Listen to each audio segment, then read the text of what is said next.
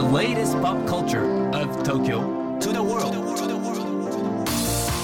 New edition, new edition, new edition, new edition, edition, edition, new, new edition, edition, edition, new edition.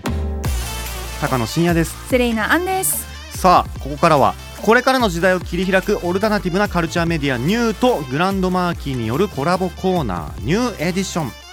毎日ニューにアップされるさまざまなカルチャートピックスの中から聞けば誰かに話したくなるような、聞けば今と未来の東京が見えてくるような、そんなオーニューなネタをピックアップギュッと凝縮してお届けします。はい。それでは今日のニューエディション、まず最初のニューなトピックは菊池凛子さん主演映画 ろっぴゃくごじゅうはちキロメートル 陽子の旅、しちがつに公開。はい、父親の訃報を受けて東京から青森の実家までヒッチハイクをすることになった主人公の陽子が人々との交流を通じて心を癒していくという内容の作品です。監督は熊切和義さん、音楽はジム・オルークさん、そして主演の陽子役は菊池凛子さん、他に竹原ピストルさん、黒沢明日香さん、浜野健太さん、吹雪純さん、そして小田切丈さんなどがキャスティングされています。はい、予告編見させていただきました。お菊池凛子さんの演技がやっぱり凄まじい。うん、青森弁がねすごいリアルでしたね。うんうん、あと個人的なジム・オルーク音楽担当っていうのもめちゃくちゃポイントでございます。さあ、そして続いてのニューなトピックはだいさんじゅういっかいレインボーリール東京、今年の会期そして会場が決定。うん、エルジービーティーキュー などのセクシャルマイノリティをテーマにした映像作品をまとめて見られる機会が少なかったせんきゅうひゃくきゅうじゅうにねんにスタートして、うん、セクシャルマイノリティの人たち自身が楽しむためのお祭りであると同時に、あらゆるセクシュアリティを持った人に対して開かれ、その豊かなカルチャーに気軽に触れることのできる上映イベントとして定着しています。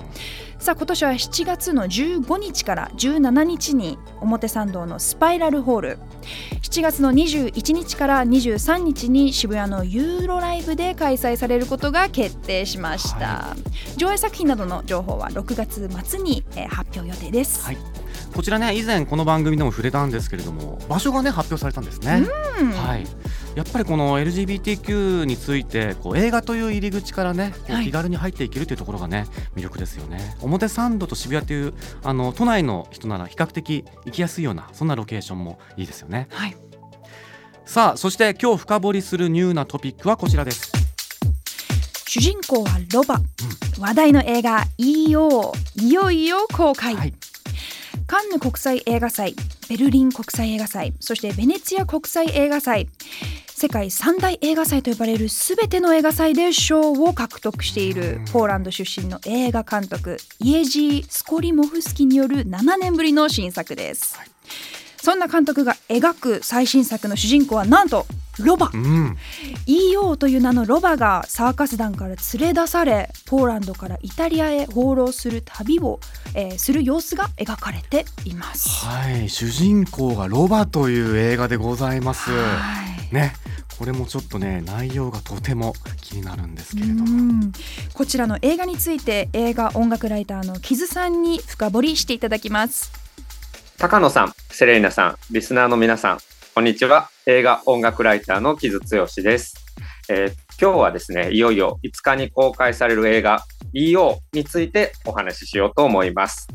えー、この イーオー という作品なんですけれども、えー、ポーランド出身の映画監督イエジー・スコリモフスキの新作です。えー、アカデミー賞にも今回ノミネートされていたり話題になっている作品だったんです。で、イエジー・スコリモフスキっていう監督、まああまり日本では知られてないかもしれないんですけれども、えっと、ポーランドのすごく巨匠でですね、えー、国際映画祭とかにも何度も、えー、受賞したりしている作、えー、監督ですね。で、この監督、そのいつかにはちじゅうごさいになるんですけれども、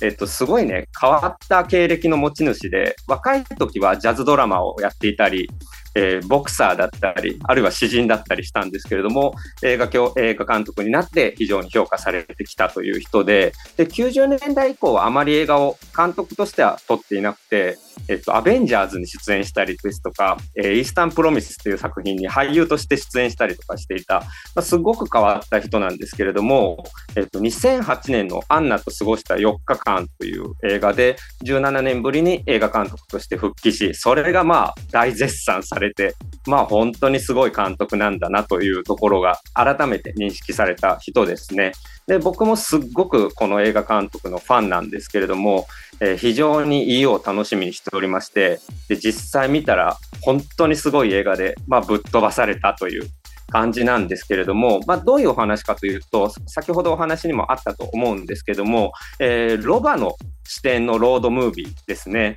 で、なんじゃそれ面白いんかいなっていう感じだと思うんですけれども、これがまあめちゃくちゃ面白いんですよね。あのこれもともとロベール・ブレッソンという監督のバルタザールどこへ行くというせんきゅうひゃくろくじゅうろくねんの映画がありまして、それもロバの映画なんですけれども、まあ、その名作にインスパイアされた作品なんですよ。で、ロバがまあその世界を、ね、ポーランドからイタリアを放浪するっていう旅の映画なんですけれども、まあ、まさにそのロバの視点で世界を味わい尽くすという作品なんです。で、私たち人間ってやっぱり世界を見るときに、まあ、例えばそこにある背景であるとかっていうのを考えながら、まあ、世界に普段接しているわけですけれども、まあ、この映画はロバの視点になることによって、その一旦背景とか全部忘れてしまって、そこで起こっている瞬間の迫力っていうのをひたすらまあ、きゅうじゅっぷん足らず見せ続けるという作品でですね、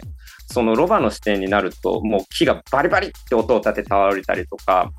あるいは皿がガシャンって割れる瞬間の、その瞬間瞬間の一つ一つ驚きが満ち溢れているっていう作品なんですね。で、人間もたくさん出てきていて、まあ、ロバにすごく親切にする女性であったりとか、あるいは暴力を振るう人間たちも現れたりするんですけれども、ある意味それに倫理的なジャッジをしないで、そこで起こる瞬間瞬間を、まあ、ロバの気持ちになって味わうという、まあ、作品ですね。